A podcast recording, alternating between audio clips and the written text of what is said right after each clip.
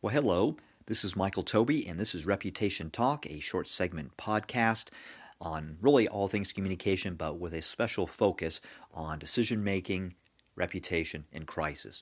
Today, I want to look at a story that's ongoing. Last week, a pro football player was cut from the team because of bad behavior. What he had done was he got into a fight with a fan and had called him a retard. Then, obviously, that blew up in his face when he had a chance to think about it and apologize. It was really just a partial apology, and it didn't seem very sincere. And then he started rationalizing what he was doing. We're talking about Janoris Jenkins, then of the New York Giants, and he said, "Hey, basically, that's just my culture. You know, I've tried to say what I feel about it, and if you have a problem with that, that's on you. Well, that didn't go over very well. The Giants, displeased with his play and also an opportunity to make right and choosing not to do it, decided that they're going to waive Jenkins. Well, it didn't take very long for another team, the New Orleans Saints, to claim him off waivers.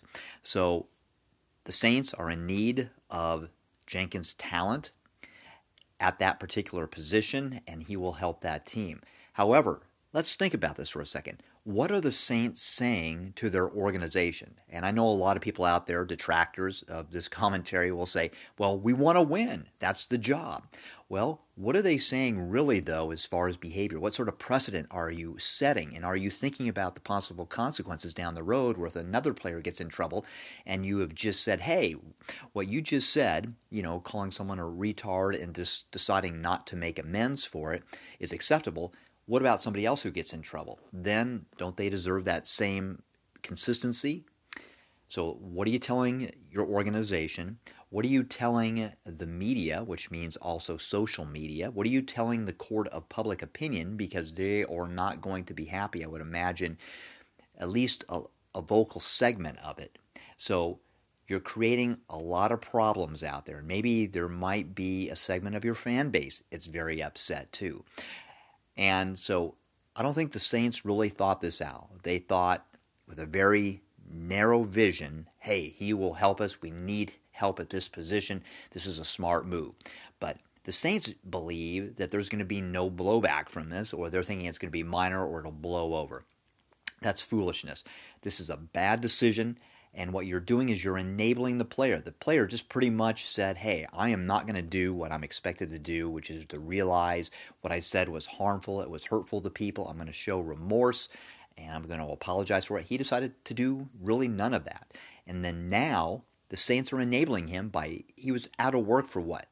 A few days at most, and now he's been claimed and he's going to have a job and he can move forward. And I'm not saying the guy should be ruined for the rest of his life, but you know what? That wasn't very much of a consequence for him because on the way out after he got waived by the Giants, what Jenkins said was, you know, um, he was very happy about it. Those weren't his exact words, but he basically was mocking the Giants, like, oh, okay, you know, you're trying to hurt me. You didn't hurt me. I'm glad I'm out of here.